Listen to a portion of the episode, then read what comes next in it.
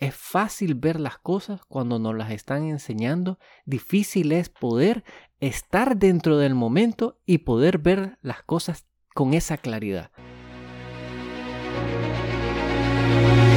Te has enfrentado a la duda, al temor, te paralizas, no logras avanzar, sientes que el peso del mundo aplasta tus ideas, proyectos, sueños, y cuando crees que ya no puedes seguir, que todo se ha terminado, te levantas una y todas las veces.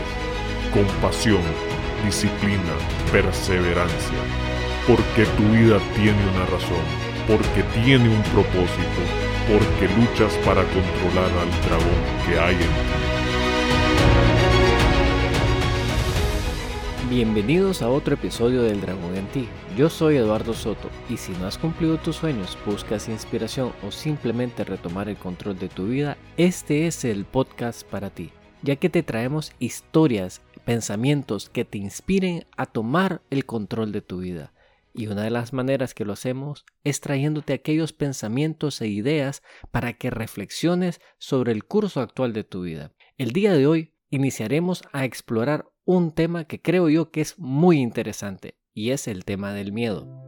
Como lo he comentado en algunos de los otros episodios, yo soy una persona que ha crecido con el miedo dentro de él y esto ha creado en mí una serie de condiciones que hasta hoy estoy comenzando a entender y es el por qué comparto realmente todo este tema de los podcasts y las entrevistas porque me he tomado la tarea de explorar el tema inconscientemente hasta llegar a este punto de entenderlo un poquito mejor. Y creo que vale la pena compartir con ustedes todo lo que yo he venido experimentando y explorando. Pero bueno, comencemos con algo común y cotidiano, que es ir al cine. Estoy seguro que todos en algún momento de nuestras vidas hemos ido al cine o por lo menos visto una película. Para mí, el cine representa una cantidad de cosas del comportamiento humano, en especial aquellas películas que vienen y nos cargan de tanta energía, aventura, ciencia ficción, en fin, es ese elemento humano de la creatividad que me encanta a mí poder verlo en la pantalla grande y entender las cosas que suceden detrás del cine. Y es ahí donde quisiera iniciar esta plática. Es precisamente qué ocurre y qué nos motiva realmente a ir al cine y experimentar todas las sensaciones que la gran pantalla puede ofrecer. Estoy seguro que toditos tenemos algún género en particular que nos gusta, nos atrae y de alguna manera nos cautiva. En mi caso, yo soy más de la, del género de la acción, de la aventura, ciencia ficción. Y les puedo decir que el género que menos me atrae, que menos veo y evito es el terror. Curiosamente, soy también una persona que vive de alguna manera enfrentando el miedo. Y curiosamente, por eso es que no me gusta ver películas del terror. No solo porque me causan más miedo, sino porque remueven en mí ciertas cosas que de las cuales no estoy en algún momento de mi vida dispuesto a enfrentarlo. No quiero generalizar y decir que si tú ves películas de terror no tienes miedo. No creo que las cosas funcionen así. Creo yo que lo que ayuda a esto es a revelar aquellas áreas evitamos y que están ahí palpables para poder experimentar y entrar a desglosarlas y así poder entenderlas un poco más. Una de mis películas favoritas es La Guerra de la Galaxia, porque tiene tantos elementos que estoy seguro que muchos de esos son los que a muchos fanáticos les cautivan. Sin embargo, quisiera traer a colación una escena en particular, y es de la amenaza fantasma que es considerada la primera película de la saga entera de, la Guerra de la Galaxia, no siendo la original. No sé si me siguen un poco aquellos que son fanáticos de esta, de esta trilogía, ¿verdad? En las escenas finales de la película, cuando este personaje oscuro, Darth Maul, que era un Sith, es decir, que estaba en contra, era el enemigo, era el malo de la película, enfrenta a uno de los Jedi que está en una batalla de espadas realmente interesante y muy particular, llegan a este punto donde son separados tanto el el Padawan, que es el aprendiz del maestro Jedi, se separa de su maestro y del enemigo y están esperando que se abran unas compuertas. A mí esa escena me parece muy particular porque toditos los, eh, toditos los personajes están separados uno de los otros por unos campos magnéticos y sin embargo los comportamientos de ellos son los que quisiera, si logran recordarlo, analizarlos. El personaje malo y oscuro que lo que hace comienza a ver agresivamente a sus oponentes. Este a la vez con su espada está totalmente incitando al campo de fuerza para ver que si logra romperlo hacerlo, pero se ve de alguna manera desesperada. El Padawan, que es Obi-Wan Kenobi en versión joven, también está de alguna manera viendo al enemigo, también un poco desesperado. Pero el maestro Jedi hace algo que es totalmente distinto al comportamiento de los demás. Y es que precisamente se sienta tranquilo, respirando, tratando de mantener su momento presente. En una escena donde todo parece ser algo muy tensionante, algo que está amenazante y del cual podemos saber que viene la resolución de la película, es interesante ver los comportamientos de cada uno de ellos, porque yo creo que representan mucho a las cosas que nos suceden en la vida. Lo interesante es cómo cada uno de ellos enfrenta el momento. Como les mencionaba, el maestro Jedi estaba sereno y tranquilo, que de igual en ese momento crucial del final de la película le recuerda a través de esta fuerza que es la, la parte mística de las guerras de la galaxia, le recuerda esa parte de serenidad y tranquilidad para que el joven Padawan logre vengarlo y matar al malo de la película. Y es así como entramos en este tema del miedo. Y lo que me encanta y me gusta de todo esto es poder analizar las cosas desde este ángulo como de tercera persona. Es decir, es fácil ver las cosas cuando nos las están enseñando. Difícil es poder estar dentro del momento y poder ver las cosas con esa claridad. Entremos en materia que es qué es exactamente el miedo. Según la definición de qué es miedo, es un estado emocional que surge en respuesta de la conciencia ante una situación de eventual peligro. Lo interesante es que ese peligro no necesariamente tiene que ser real, es decir, en materia física. El peligro puede ser imaginario a como real, lo cual son tips muy interesantes de los que hablaremos más adelante. También se define el miedo como un sentimiento de desconfianza, de que pueda ocurrir algo malo. Entonces podemos ver como el miedo tiene realmente dos vertientes. Uno es una respuesta inconsciente y la otra es un sentimiento de desconfianza. En la psicología, el miedo es un mecanismo de defensa físico y fisiológico que nos permite a los seres vivos alejarnos o defendernos y asegurar nuestra sobrevivencia ante un eventual peligro. De tal manera que si unimos toditas, estos conceptos, vamos a poder tener una mejor claridad de lo que realmente es el miedo. Tener miedo no es malo. Sé que nos viven diciendo que si tememos nos hacemos débiles, nos hace cobardes, que hay que arriesgarnos. ¿Es acaso que esas personas que nos dicen esto nunca han tenido miedo? No, todos sentimos miedo en algún momento. La diferencia está en cómo decidimos reaccionar, pues es nuestra reacción la que determina el resultado y nos permite llegar al objetivo o no llegar a él. Una vez que estés consciente de ello, podrás ver el mundo con otros ojos. Siempre ha estado asociado a este tema de inseguridad, a este tema de desconfianza, pues es a través de este mecanismo que nos permite estar alerta y atentos ante las amenazas. Pero realmente, ¿de dónde viene el miedo? ¿Cómo viene este sentimiento y se apodera de nosotros y cómo físicamente nos hace hacer cosas que tal vez no estamos claros el por qué se hacen? Y es eso lo que me ha intrigado a mí. ¿Cómo puede ser que un sentimiento logre apoderarse de uno y hacer que reaccionemos de tal forma que más adelante cuando lo estamos pensando fríamente no hubiésemos reaccionado de esa manera? Así que, ¿de dónde creen ustedes que proviene todo este elemento de miedo y que hace que unas personas puedan reaccionar de una manera totalmente distinta a la que yo reaccionaría en esa misma circunstancia. Pues no todos reaccionamos de la misma manera y no todos tenemos esa capacidad de controlarlo de tal manera que seamos conscientes de nuestras acciones.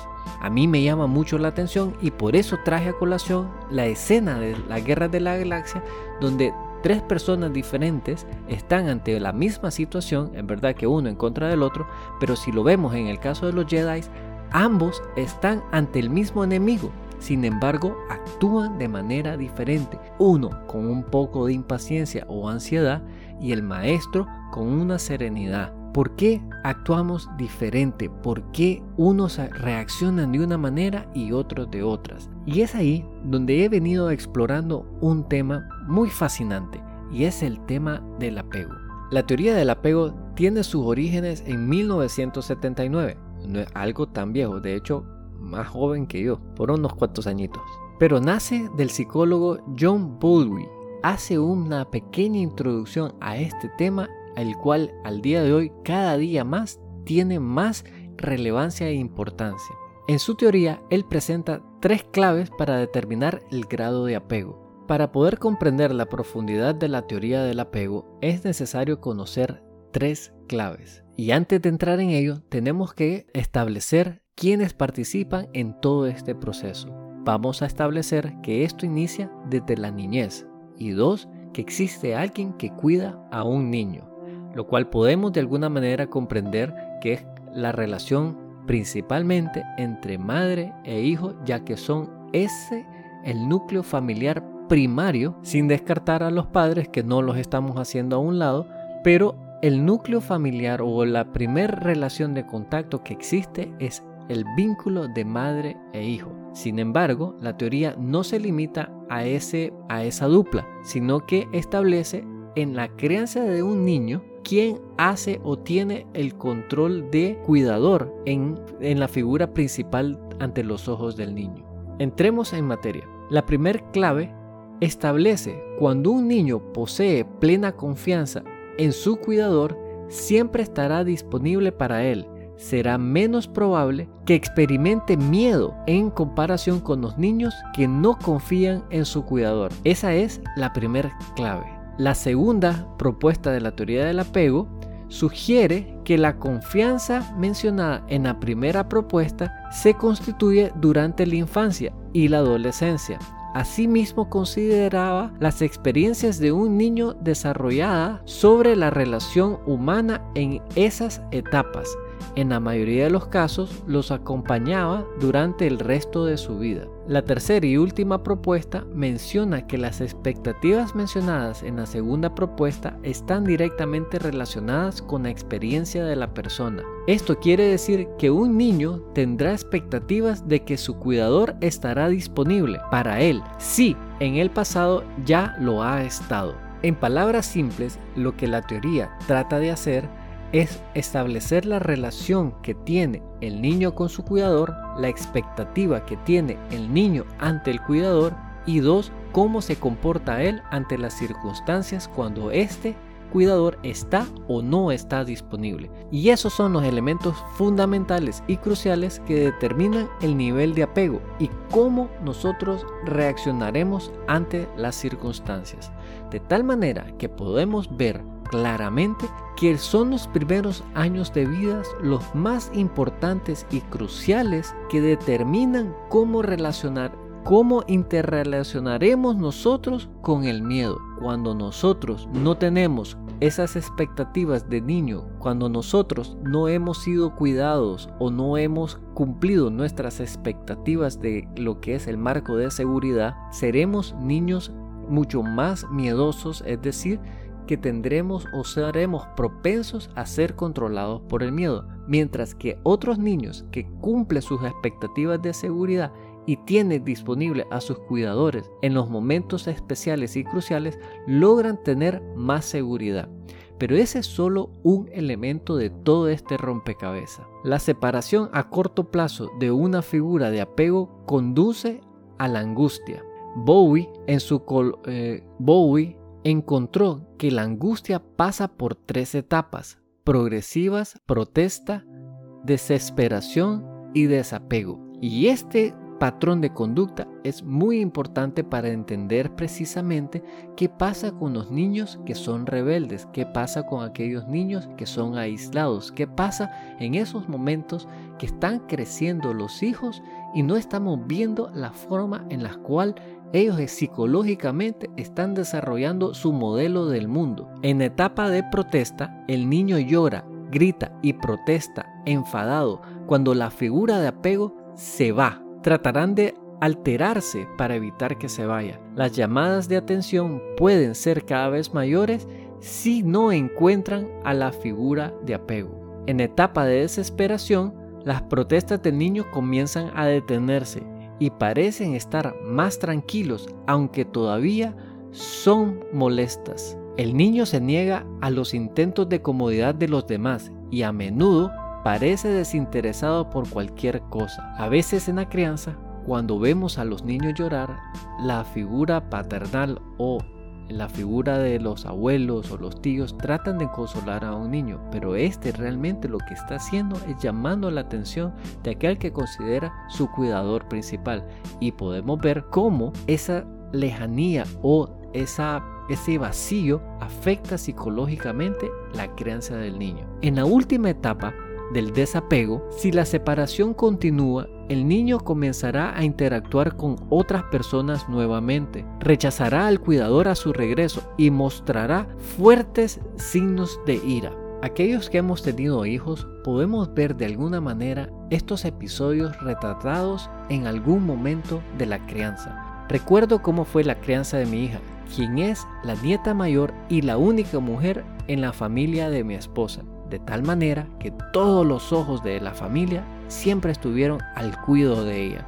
Ella recibía tanto amor y cariño y atención y como describe Bolwi, podía ver en algunos momentos esos llamados de atención de ella, como una niña que a veces buscaba la atención especialmente de su madre. Sin embargo, en esos momentos especiales siempre tenía los brazos de alguien que nunca permitieron que llorara tanto. Tampoco quiero decir con esto que mi segundo hijo, que era el único nieto del lado de, del lado mío, del lado paterno, no recibió ese mismo cuidado y cariño. Sin embargo, nosotros como padres éramos más relajados. Sabíamos que esos llantos eran llamados de atención y tal vez no los atendíamos con urgencia que lo hicimos con el primer hijo.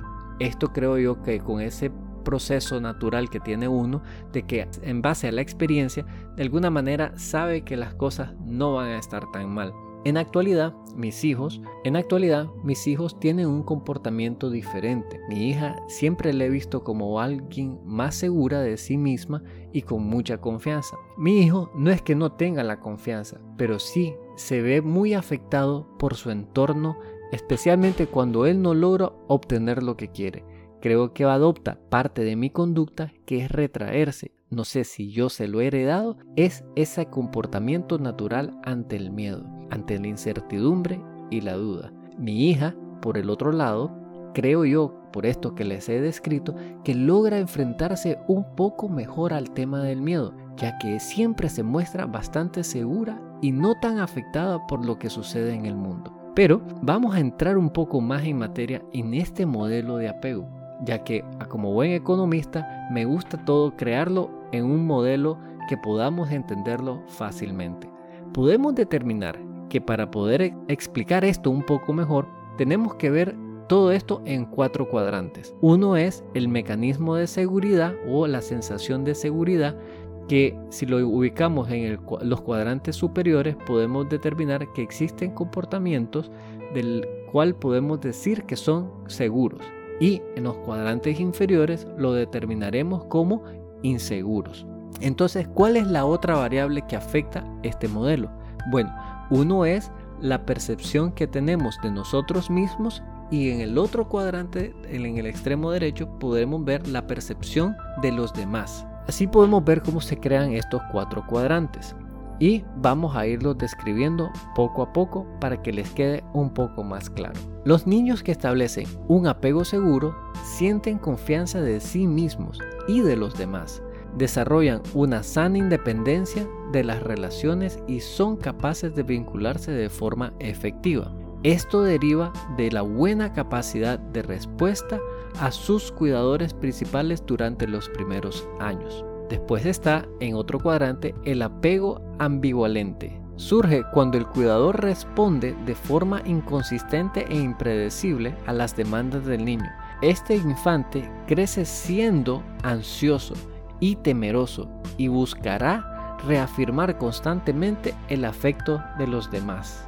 El tercer cuadrante se forma cuando la figura de apego no responde a las necesidades y llamados infantiles. Se crea un apego evitativo. Estas personas tendrán dificultades para vincularse emocionalmente. Tendrán a la excesiva independencia y huirán de la intimidad. El último y el cuarto cuadrante se da en los casos que el cuidador es agresivo, abusivo o violento. Aparece el apego desorganizado. En este caso, el niño se percibe a sí mismo como de poco valor y desconfianza de los demás. Puede sentirse deseoso y a la vez atemorizado de vincularse con los otros y tendrá a suprimir sus emociones. Así podemos ir viendo cómo se va construyendo este modelo del apego y cómo éste puede irse viendo en la forma que nosotros creamos a nuestros hijos y inclusive cómo fuimos creados nosotros mismos.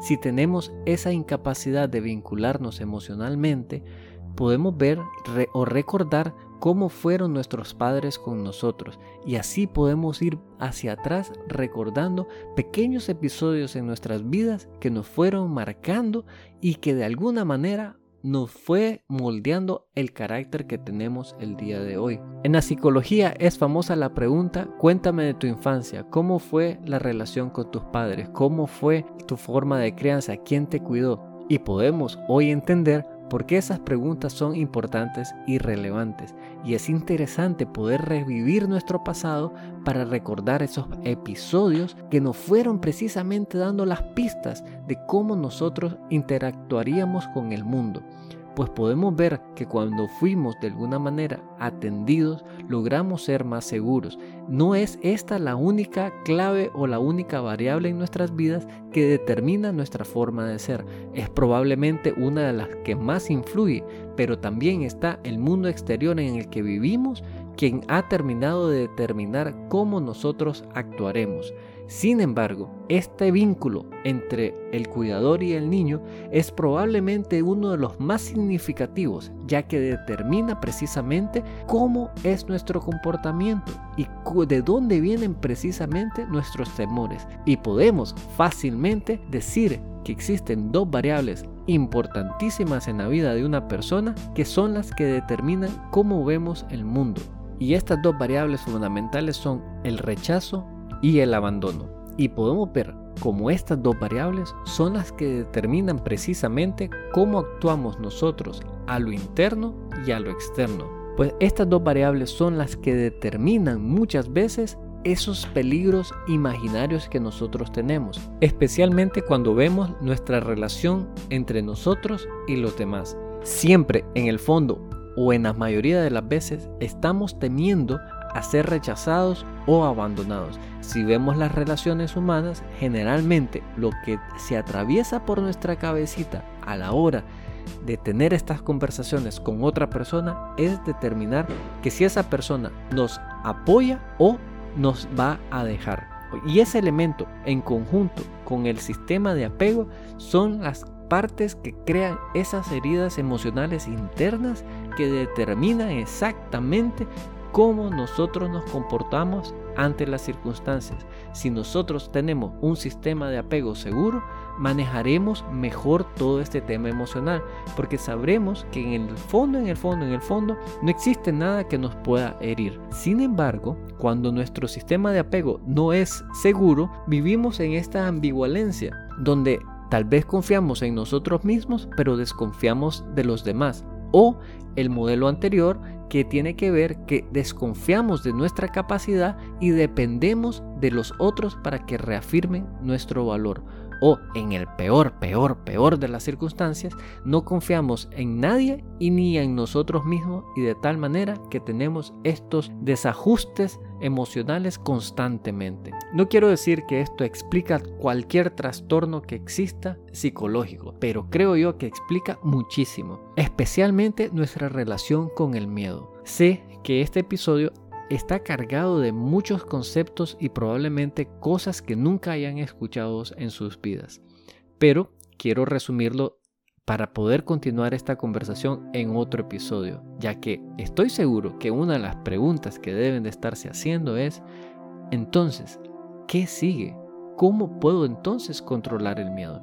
Y como se lo dije en un momento específico de este episodio, todo inicia con conocerse a uno mismo. Todo inicia en entender cómo actuamos y reaccionamos ante las circunstancias, pues es ahí donde están las claves para entender cómo es nuestro mecanismo de seguridad. Y es algo de lo que estaremos hablando en próximos episodios.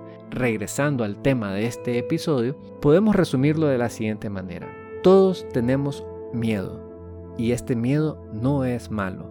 El miedo nos ayuda a nosotros a poder ser precavidos, pero lo que no podemos dejar hacer, que el miedo haga por nosotros es tomar decisiones.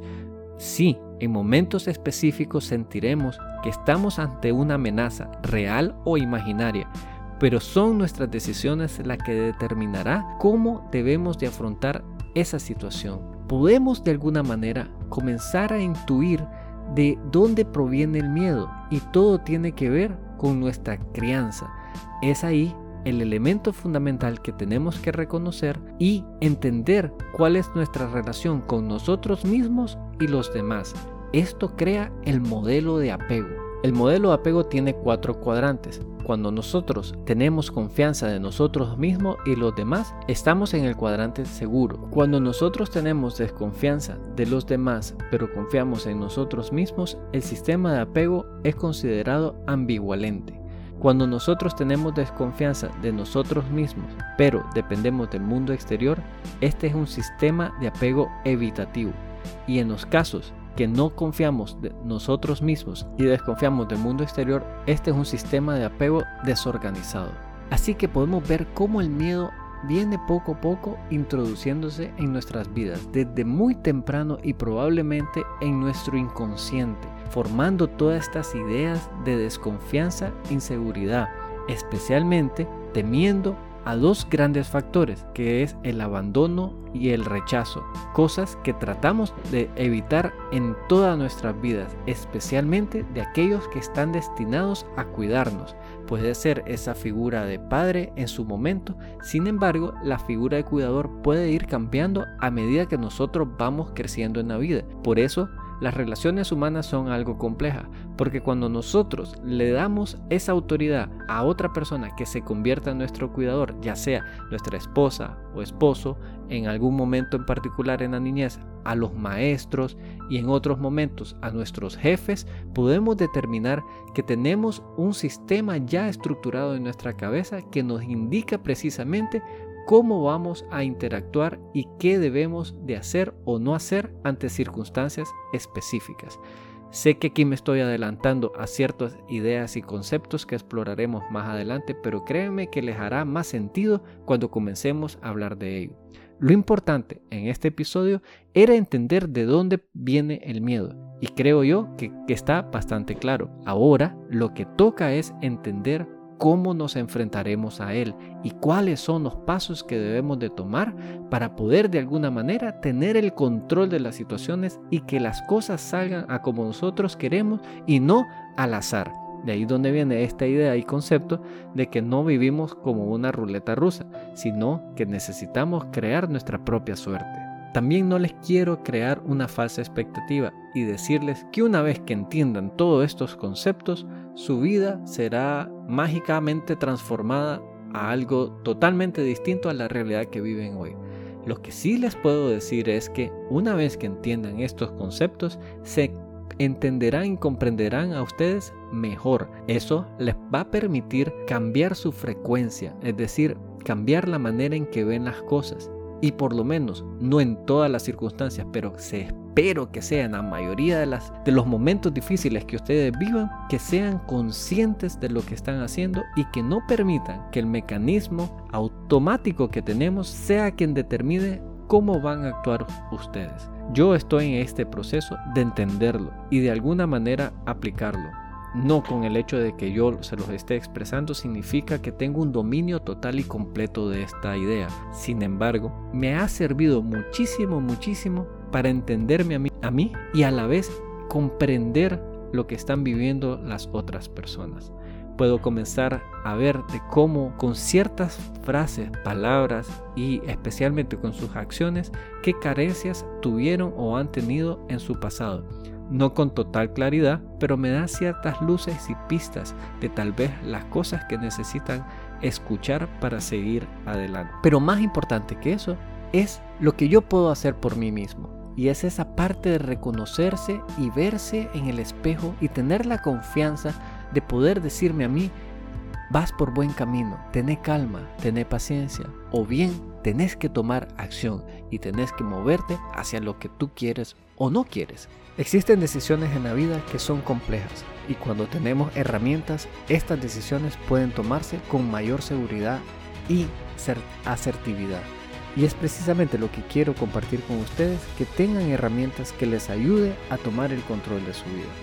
Espero que este episodio les haya sido de utilidad e interés. Si es así, como siempre les pido que lo compartan en redes sociales, dejen sus comentarios en los posts y déjenos saber que si es algo que les está interesando. Este tema no queda aquí, habrá una, una segunda parte, la cual espero que estén atentos cuando salga. No me queda más que agradecerles todo su tiempo, su escucha y siempre sus palabras.